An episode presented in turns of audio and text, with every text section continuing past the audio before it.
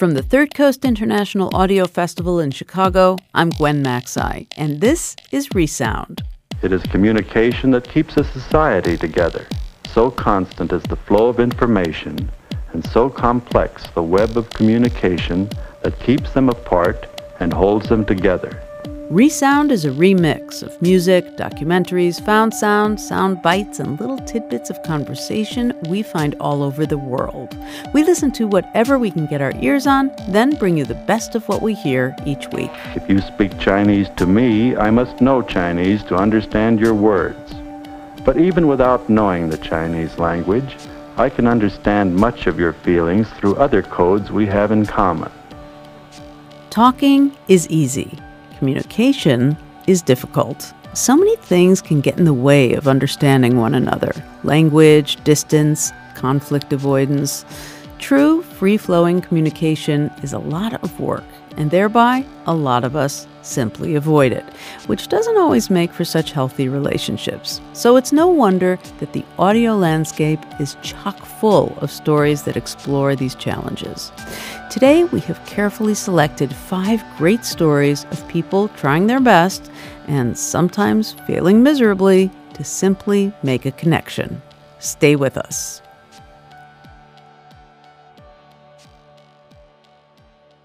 My dad is from Hungary and his native tongue is a language I do not understand. It doesn't really get in our way since he's a fluent English speaker, but I certainly wish we could have our saucy, gossipy conversations in Hungarian instead of English, because then no one else would understand what we say. But I never learned it, which meant that communicating with my grandmother was nothing more than awkward one word exchanges and strange pantomimes. Immigrant children are not really part of the old world, and yet the old world is in our home every day. Here's Yowei Shaw. I have a problem. As much as I want to, I can't communicate with my grandpa, Yeah Yeah. He only speaks Mandarin Chinese, and I pretty much only speak English. So our conversations start simple and stay simple. I'll let my sister Yolan, who's in the same boat, demonstrate. 你好，爷爷, which means hello, grandpa. And then I go, 你今天怎么样? which means, How are you doing today? He says, Hin ha. Like in this childish way, like, like you know, it's like a kid talking to him. So that means very good. And then I say, Oh, bu uh. That means, Are you hungry? is, is, that it? Anything else? Um, let's see. No, that's it. And that's repeated every time you see him. yeah. In the late 70s, my parents moved from Taiwan to the US, which is where I was born and grew up. Like any good second generation immigrant daughter, I went to Chinese school and took classes in high school and college. But none of it worked. Even though my parents mainly spoke Chinese at home, I would almost always respond in English. Which is why, at age 27, I still have the Chinese vocabulary of a three year old. So my grandpa, Yeye, and I stick to a basic script. In a lot of ways, we're strangers. Um. I'm not sure why it's taken me so long to realize all this, but I feel like a jerk Growing up, Yeye was the best grandpa. He'd drive me to tennis lessons, teach me how to make dumplings, and cheer me on at piano recitals. I couldn't have been very good. He was the kind of grandpa who offered to take me to McDonald's after school, even if he just eaten himself. Considering our history, it's pretty ridiculous we've never had a real conversation. When I recently became aware of the situation, I decided I wanted to get past our language barrier. Yeye is 96. I wanted to try and get to know him before it was too late. So, um, can you introduce yourself and say your name? And I wish I could tell you I discovered a new app that helped me magically learn Chinese in time for this interview. But no. I took an old fashioned shortcut. I'm Chris Shaw. I'm a lawyer husband and nice dad. I got my dad to translate for his dad. I guess what I'm trying to get at is I am jealous of my friends who are able to communicate no problem with their grandparents because they get to ask them lots of questions and they can communicate sophisticated things like they can talk about their work, their school, their love life and also ask for advice and you know, I don't really get to do that with with you. 在年龄大的爷爷来讲， because of my age, and uh, so I cannot hear that well. Uh, and also, when I heard a question, I have to process that in my brain. Uh, that process is, is also very slow. We never got to my questions about how we met my grandma or what his biggest hopes and regrets are. Because we kept going around like this in circles. With each question I asked, Yeye kept responding with some version of, I'm too old. Yeah, I think we should probably wrap up pretty soon. Yeah. Okay. Later, I debriefed with my dad. I don't know, it just made me really sad. You know, I was looking forward to it and it seems like it's too late and I think not being able to speak the same language has also kind of masked how much Yeye has aged to me. I feel guilty about not having tried harder or and you know not putting time and effort right now to trying to learn Chinese. Oh yeah. Oh, you don't. No, you don't have to feel guilty about that. But I do feel guilty. And it made me wonder if other people out there had the same problem as me. I posted the question on Facebook, and judging by the responses I got, it seems like there's kind of an epidemic among children of immigrants from all over the world. A typical conversation doesn't last very long. It's a lot of staring, looking at each other, smiling, nodding. Have you eaten dinner yet? She would say, Are you hungry? Like, do you have to poop? like, literally, because you know, you get diarrhea every time you go to a country like India. I would try to ask her what she did that day, but I think she couldn't understand my accent. Yes, we never really could have a, a full conversation. It didn't even occur to me that that was weird. Talking to other children of immigrants, what struck me most was just how bewildered everyone was.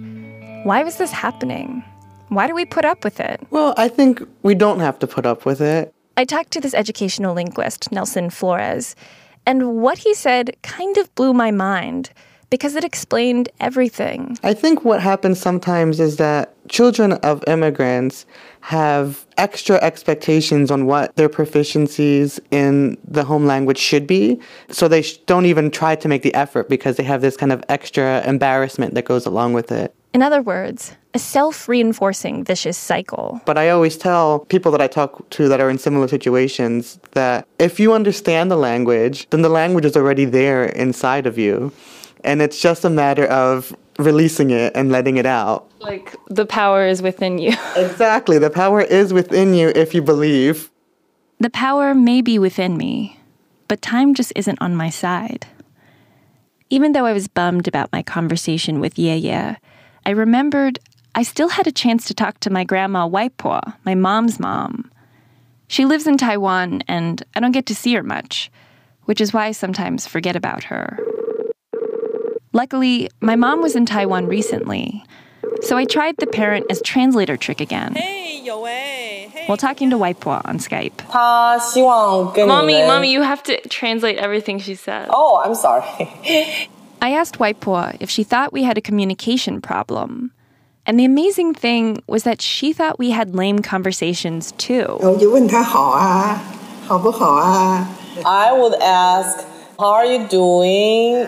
And, you know, recently, uh, are you eating well? You know, things like that. I haven't really uh, go into uh, any serious conversation with you guys. I really feel very uh, disappointed. Aww. Oh, we feel the same way then. Here's kind of a big question. Do you feel like we really know each other?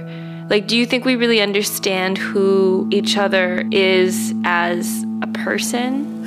呃，我呃，我所了解的就是表面的。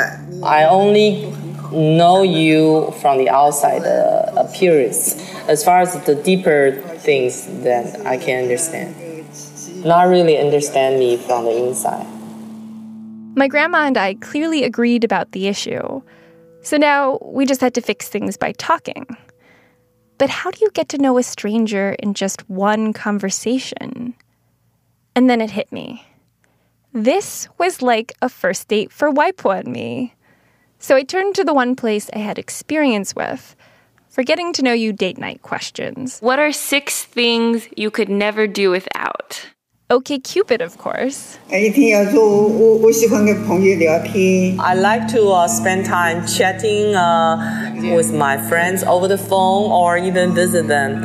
And the second thing will be Okay, watch TV. The third one will be uh, having sweets. She could only come up with three.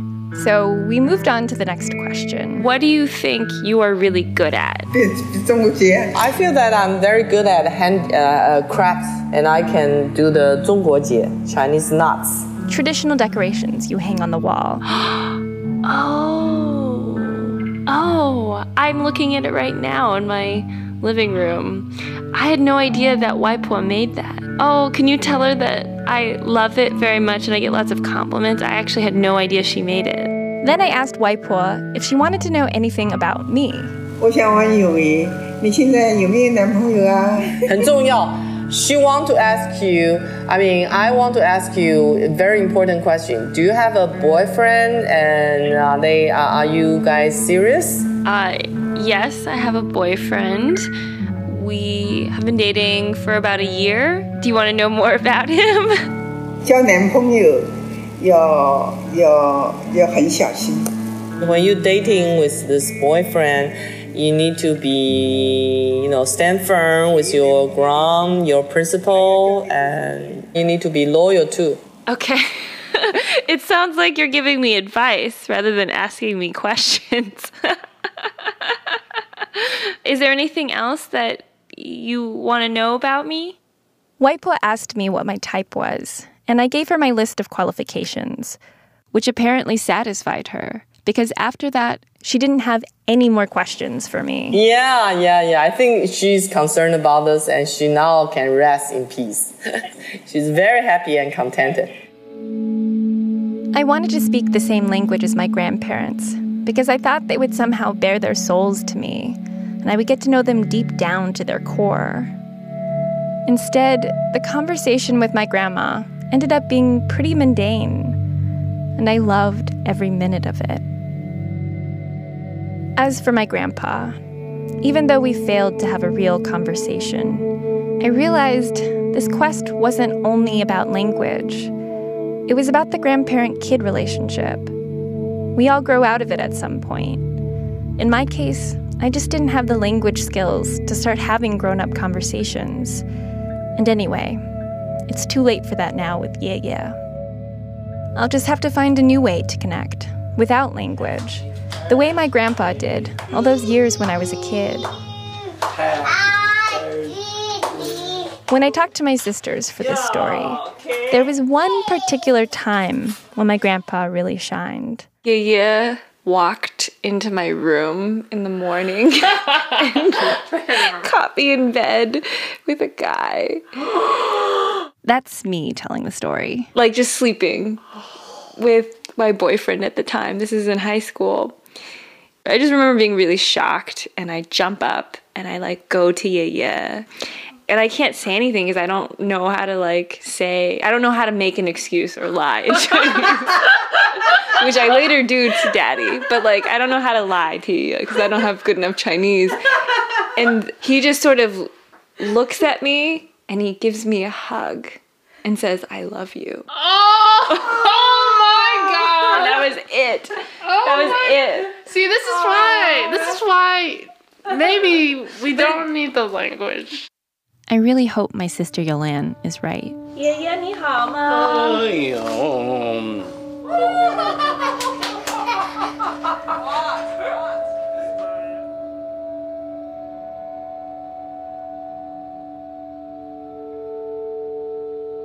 Incommunicado was produced by Yowei Shaw for the podcast The World in Words from Public Radio International.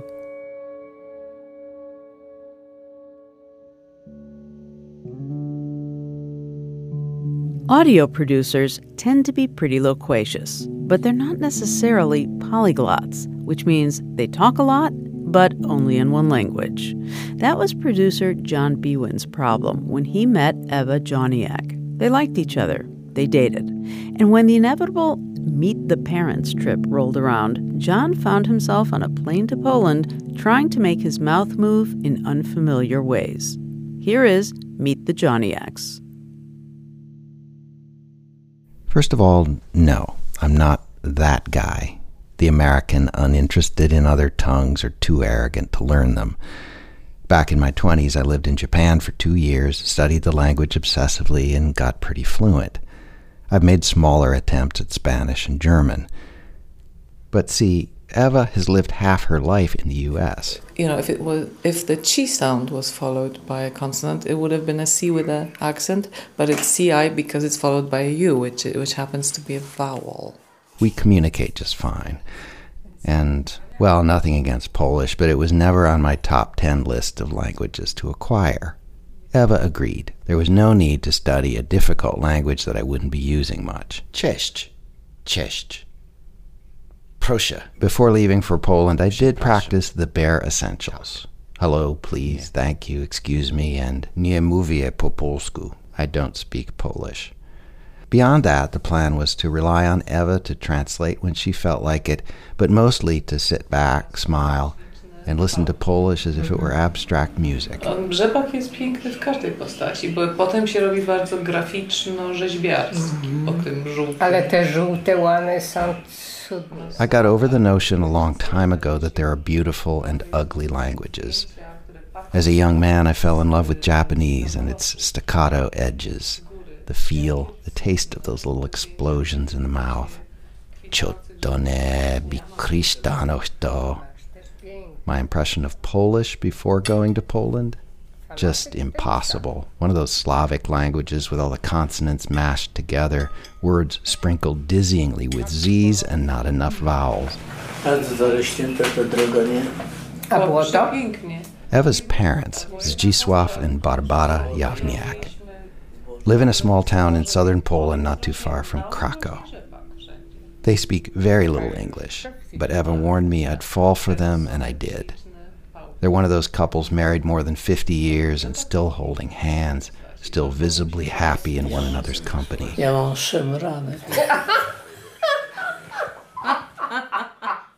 They lived and sometimes suffered through Poland's rough 20th century. They have their stories of World War II and the decades under communist rule. But they made a decent life for themselves, pursuing photography and music and hiking, and making trips on a shoestring with young Eva to places like Greece and Turkey, sleeping in a tent. The intelligence and sense of humor are easy to read on their faces, no translation needed. The Jawniaks welcomed me warmly and called me Yashik, a Polish diminutive for Jan or John.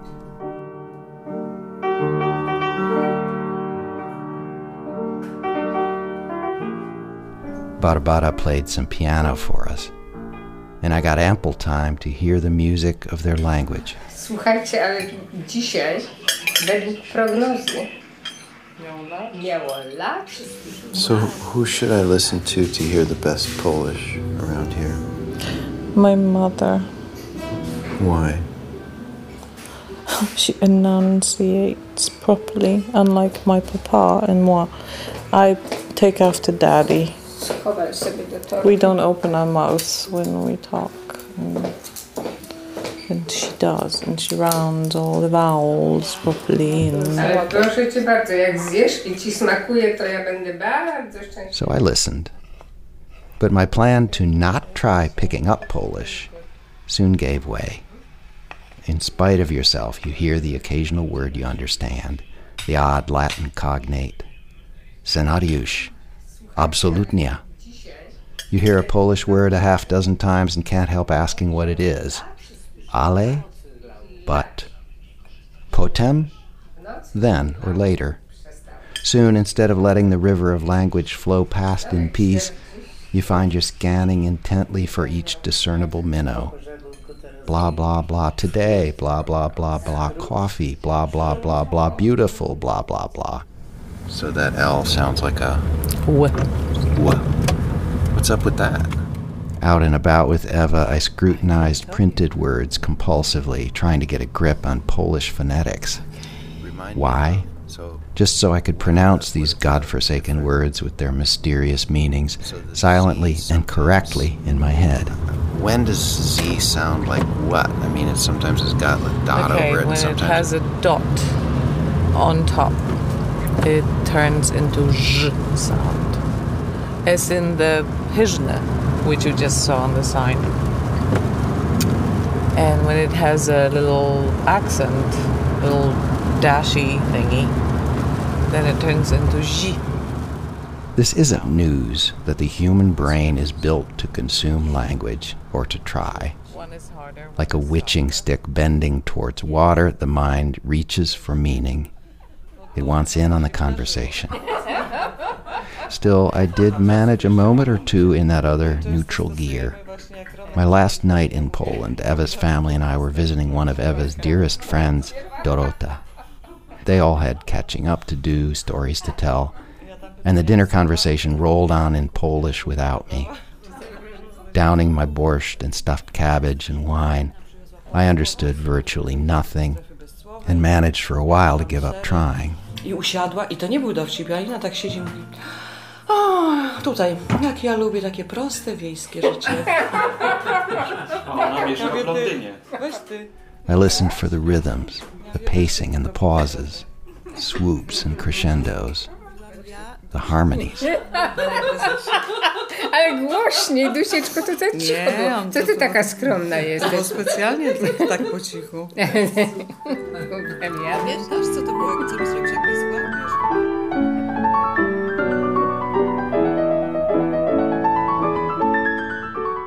By the time I flew back to the States, I'd decided I will try to learn some Polish so I can banter a bit with Eva in her first language and for that next trip to Poland. Maybe one day I'll do simple chatter with the Yavniaks without a translator and learn to distinguish between the two sh sounds in Polish, one supposedly softer than the other or something. Kosh? Nie kosz, kosz. What the hell's the difference? Śliwka. Having said all this, though, about the irresistible power of words, they're not everything. When I was out of the room, Eva and her mother, Barbara, were talking about the visit with me, the new boyfriend. Eva's mom said, Well, sure, there is the language barrier, but it doesn't matter. The eye contact is good.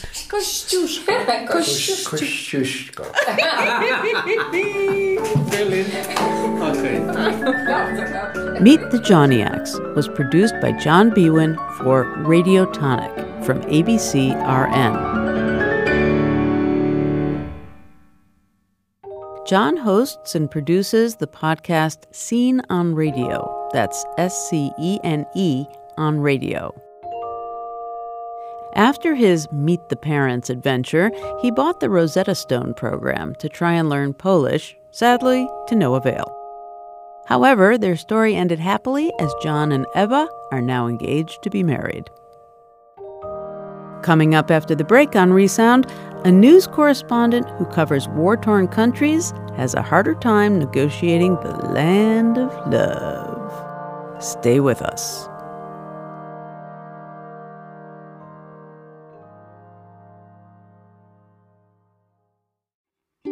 You're listening to Resound from the Third Coast International Audio Festival in Chicago. I'm Gwen Macsai. Today, we've gathered together stories of difficult conversations that attempt to broach the obstacles of language or distance. And by distance, I don't necessarily mean physical proximity. The family in our next story falls into a situation that no one could foresee, one that makes real communication virtually impossible. Here's Mary Kim with a story about her grandfather. When I was 12, as he was chewing into some roasted mackerel, suddenly his eyes began to well with tears. He said, My sister, this was her favorite kind of fish. He took a bite of mackerel, and he said, Po'ok. She disappeared when I was 14. I, I was stunned. Here was a ghost in our family.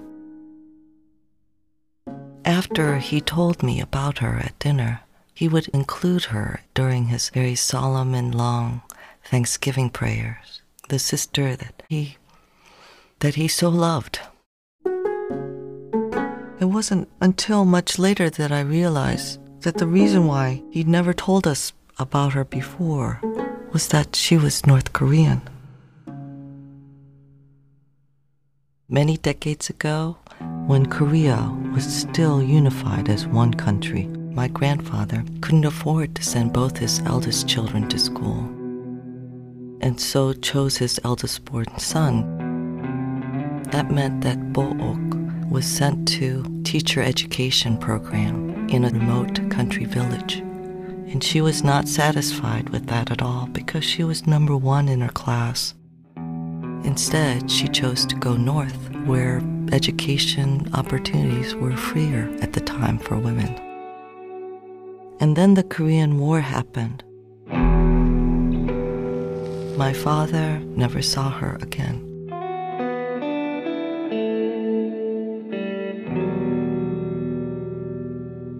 Then in 2005, the Red Cross offered my father, Gil, the chance to see his sister, Bo'ok, for the first time in more than 55 years. Not in person, but via webcam. They would set up a video chat like Skype with North Korea on one side and South on the other. My father took his family members to a cramped hotel room in Seoul, in South Korea. In the room was a video camera and a large screen. The family sat down and waited, making nervous conversation.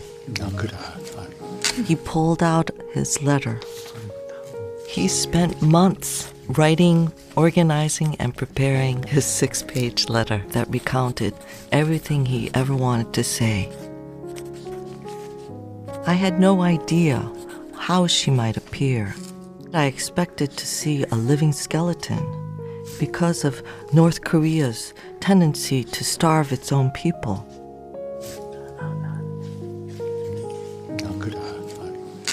The screen flickers and the connection establishes.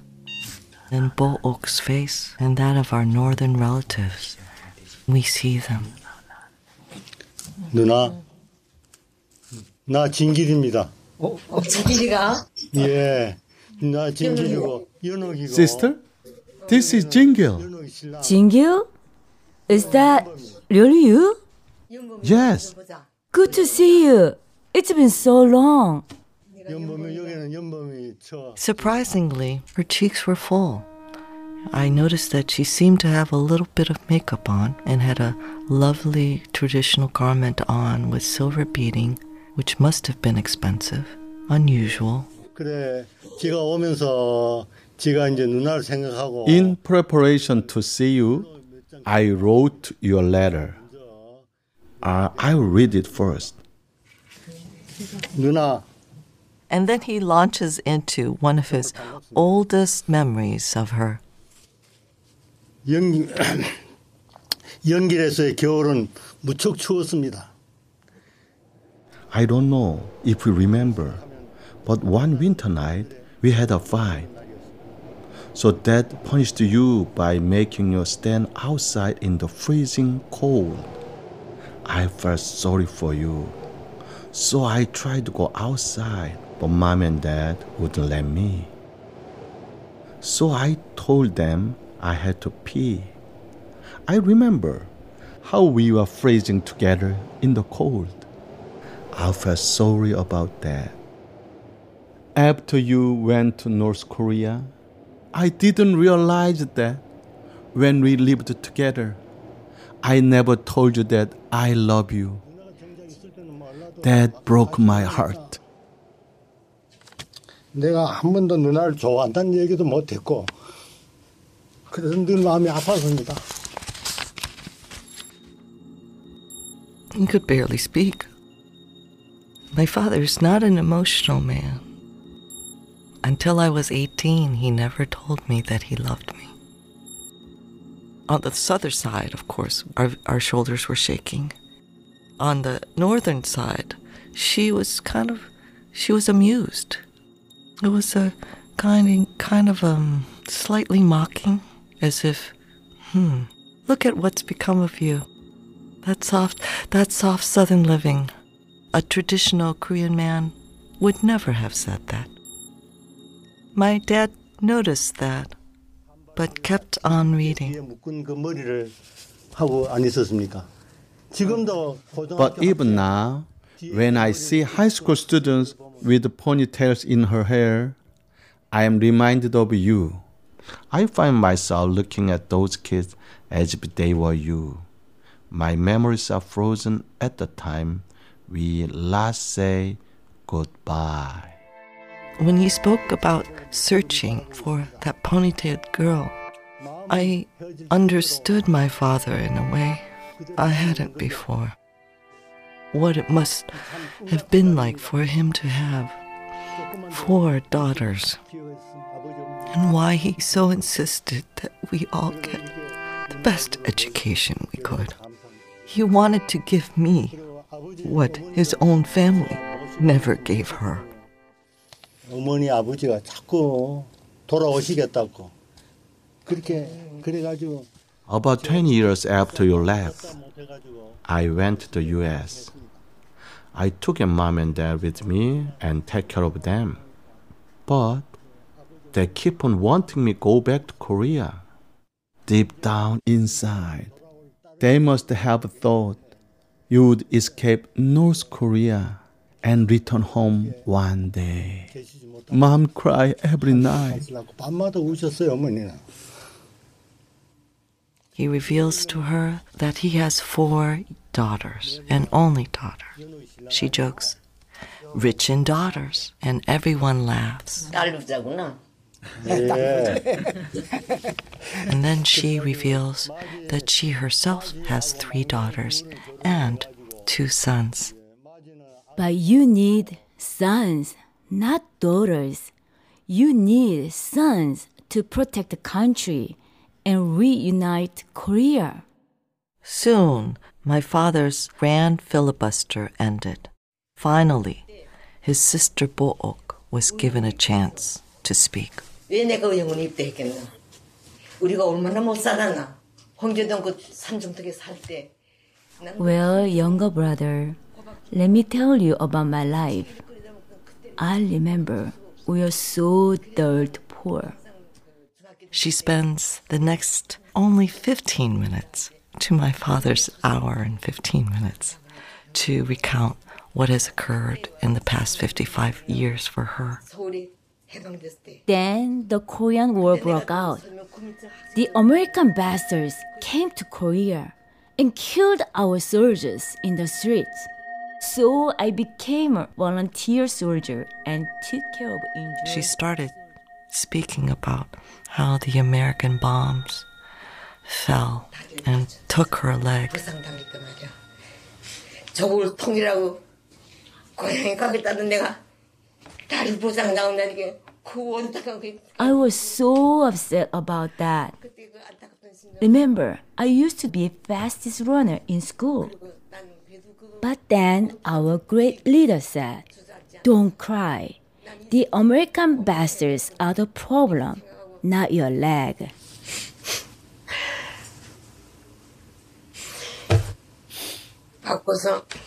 Then she married a man, and then more bombs fell from the American side, and then he lost both his legs.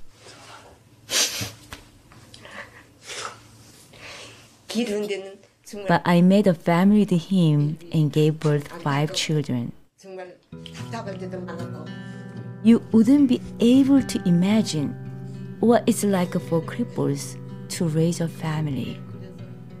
One time I woke up to find my first son with a severe virus, almost about to die.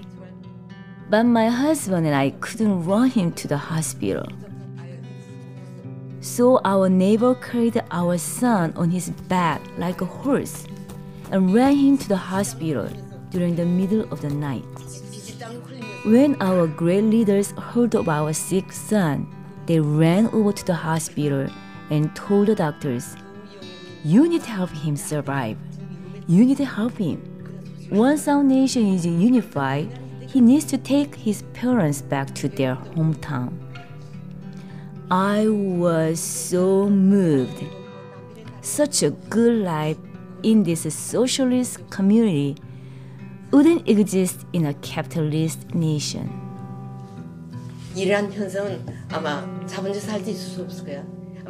I couldn't tell if she was believing her own words.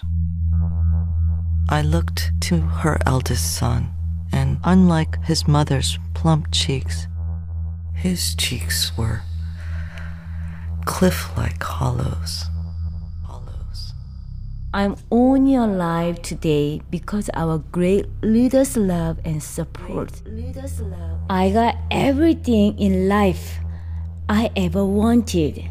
사회주의 살았으면 있었은 일이 아니겠노. The amount of swabbing and sweating that her eldest son was doing seemed to contradict her words. We don't have many years left now. All I want is to see our country unified. Yes, I believe that they will be here soon. Yes, I do too. But we need to kick out the American bastards. We need to kick them He held out his tongue unification. and he listened to her. Finally meet and live happily together. Yeah.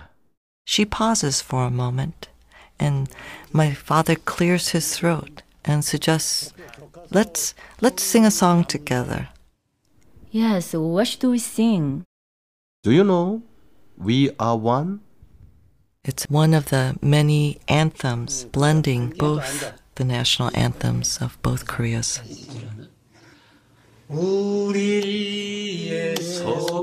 Both North Korean and South Korean family members sang together in unison. My father, still full of tears, took up the words. Our hope is for one country. We pray even in dreams.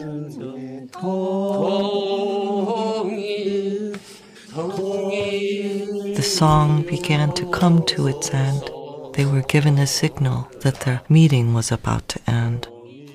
While they were singing, the screen darkened. My aunt's face disappears. It's been 10 years since that reunion. Thanksgivings are smaller now. My father's prayers are quieter now. His prayers are shorter. He prays for our family. But he never mentions her. No. I mention her. I ask him about whether or not she's still alive. He doesn't say. He lets a pause hang between us. He's very mm, resigned that he will never see her again, that she is that she is dead. It's me who hopes that who still harbors hope that she's alive. Po ok.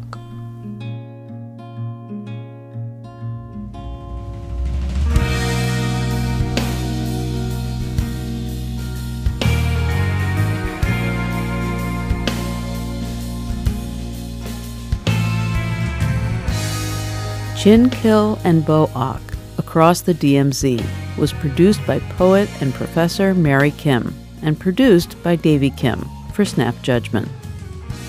The actors in this story were Davey's parents.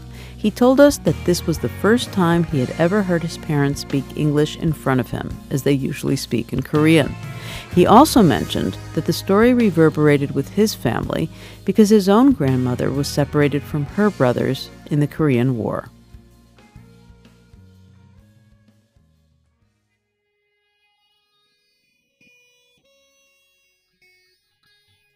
You've been listening to Resound from the Third Coast International Audio Festival in Chicago. I'm Gwen Macsai. The program is produced by Dennis Funk and curated by Johanna Zorn and Sarah Geis of the Third Coast Festival.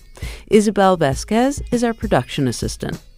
You can hear today's program at thirdcoastfestival.org, where you can also hear more than 2,000 outstanding documentaries from around the world and subscribe to our podcast. Support for Resound comes from Emma, a web based email marketing and communication service helping businesses and nonprofits manage their email campaigns and online surveys in style. More at myemma.com. The Third Coast International Audio Festival is a nonprofit arts organization made possible with lead funding from the Richard H. Driehaus Foundation and the John D. and Catherine T. MacArthur Foundation. Additional support is provided by the Agudino Foundation, the Menaki Foundation, and the National Endowment for the Arts. Special thanks to our many individual contributors from Chicago and around the world. The Third Coast Festival, now an independent arts organization, was originally founded at WBEZ Chicago. If you want to contact us, we would love to hear from you. Email us at resound at thirdcoastfestival.org. You can also connect with us through Facebook and Twitter. Resound returns next week with more radio that you can't hear anywhere else unless you live everywhere else.